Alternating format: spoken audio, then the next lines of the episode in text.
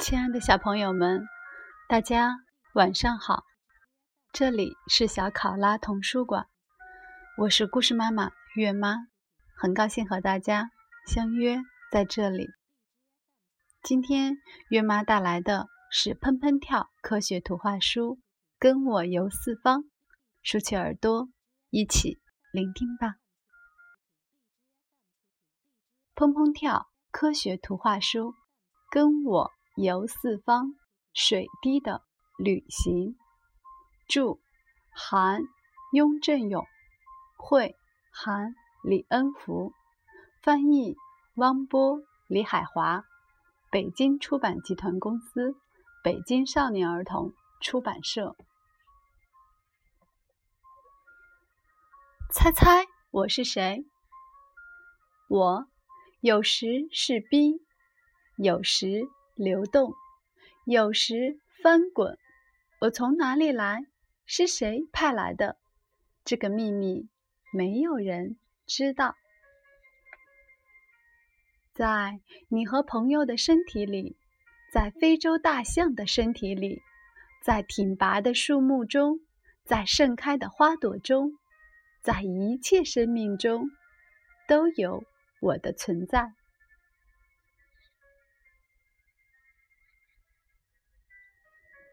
高高的天空，茫茫的大地，遥远的南极，炎热的雨林，到处都有我的足迹。甚至在别的星球，都可能有我的身影。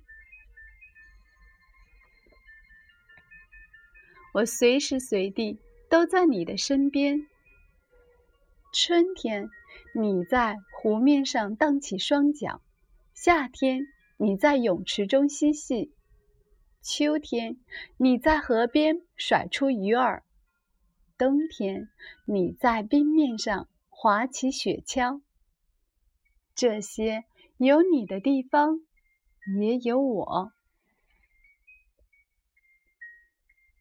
我在奔流的大海中，小小的鱼缸中，清澈的溪流中，肮脏的。污水中，你把我装在什么形状的容器中，我就以那种形状存在。你把我弄得有多脏，我就有多脏。当温度升高时，我会徐徐升上天；天气清朗时，我会升得更高，像白色的贝壳，又像白色的羊群，布满。湛蓝的天空，在晴朗的春天，我落到地平线上，像一团一团白色的棉絮；在闷热的夏日，我像高山一样耸立，有时会下一场淅淅沥沥的小雨。我也会经常发发脾气，制造黑色的阴云，下起漂泊的大雨。那轰隆隆的雷声，一道道闪电，都和我分不开。我有时会变成雾，让你眼前的东西都变得模模糊糊。我有时会变成白色的雪花飘下来，落在树上，落在屋顶上，甚至落在你的睫毛上。把大地变得一片洁白。我有时把蓝色的天空当成画纸，在上面涂抹美丽的颜色。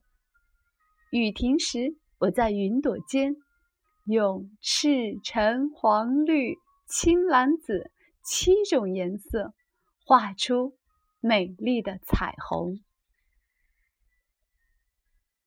我不是总在空中停留，我会变成雨雪落下来，将大地润湿。碧绿的田野，苍翠的青山，盛开的花朵，含有不知名的叶子，都尽情地吮吸着我。有了我，大地上的一切生物才能茁壮成长。大树用强壮的树根吸收我，将我储藏起来；小草用细弱的根吸收我，渐渐长大。我不停地旅行，成为溪水，成为河流，成为大海。现在你知道我是谁了吗？没错，我就是无处不在的水。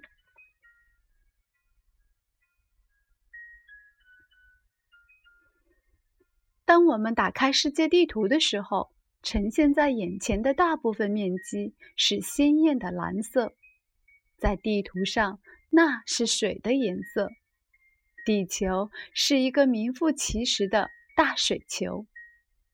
生命之液，正像鲜血对我们的身体是不可缺少的那样，水对于地球上的生物来说也是不可缺少的。就鲜血而言，它的百分之九十九是水。地球的表面有三分之二被水覆盖着，水既是地球上所有物质中最普通的物质，又是应用最多的物质。在我们的日常生活中，到处都离不开水。口渴了，我们就喝水；我们用水泡茶和冲咖啡；我们用水洗澡、洗食具、洗器皿、洗衣服。洗其他许许多多的东西。我们用水冲洗，去掉各种各样令人不快的东西。我们还用水浇灌植物、煮食物。水是生命的摇篮。十多亿年前，分子团繁殖起来，这个奇迹正是发生在水里。这是地球生物的最原始形式。古时。作为主人，招待多种多样生物的是大海，而且大部分向更高级形式发展的生物进化也是在大海里进行的。像一座巨大的暖气中心系统那样，以其暖流为西欧创造温和的气候的韩式大海。探险家靠海路航行，发现了地球上的大部分大陆，世界性贸易往来。也靠海洋。海是什么？是水。在沙漠里，对口渴的人来说，水比金子还宝贵。正是水和空气以及溶于水中的各种盐类化合在一起，生成各种植物。如果没有这些植物作为食物，不管是动物还是我们人类，都不可能生存。我们的身体是由空气、各种盐类和水组成的。上万年之前，凡是有江河水源的地方，就有丰富的物产和便利的交通，也就有最古老的文明，如美索不达米亚地区的幼发拉底河和底格里斯河流域，埃及的尼罗河流域，印度的印度河流域。和我国的长江流域，没有水就谈不上游泳、滑冰、滑雪、划船和航海；没有水就没有水力发电，就没有平静如镜的湖泊，就没有奔腾倾泻的瀑布，就没有五彩缤纷的长虹。不过，这种罗列可能有点多余，因为没有水的话，根本就没有生物。我们无法生存。人体对饮用水的要求，一般说来，人每天的饮水量至少要与体内的水分消耗量相平衡。人体一天所排出的尿量约有一千五百毫升，再加上从粪便、呼吸过程中，或者是从皮肤蒸发掉的水。总共消耗水分大约是两千五百毫升，而人体每天能从食物中和体内新陈代谢中补充的水分只有一千毫升左右，因此正常人每天至少需要喝一千五百毫升水，大约八杯左右。很多人往往在口渴时才想起喝水，而且经常是大口吞咽。这种做法是不对的。喝水太快太急，会在无形中把很多空气一起吞咽下去，容易引起打嗝或是腹胀。因此，最好先将水含在嘴里，再一口一口慢慢喝下。喝水切忌渴了再喝，应在两顿饭之间适量饮水，最好隔一个小时喝一杯。我们可以根据尿液的颜色来判断是否需要喝水。一般来说，人的尿液为淡黄色，如果颜色太浅，可能是水喝得过多；如果颜色偏深，则表示。需要多补充一些水水了。早上起来需要及时补充水，起床后空腹喝水有益于血液循环，也能促进大脑清醒，使一天的思维清晰敏捷。要喝新鲜开水，不要喝放置时间过长的水。新鲜开水不但无菌，还含有人体所需的十几种矿物质。但如果是放置时间过长，或在饮水器中隔夜重煮的水，不仅没有了各种矿物质，还有可能含有某些有害物质，比如亚硝酸盐等。白开水是最好的饮料，白开水中不含卡路里，不用消化就能为人体直接吸收利用。专家建议喝三十摄氏度左右的温开水，这样不会过于刺激肠胃道的蠕动。不易造成血管收缩，水也会衰老。通常我们只知道动物和植物有衰老的过程，其实水也会衰老，而且衰老的水对人体有害。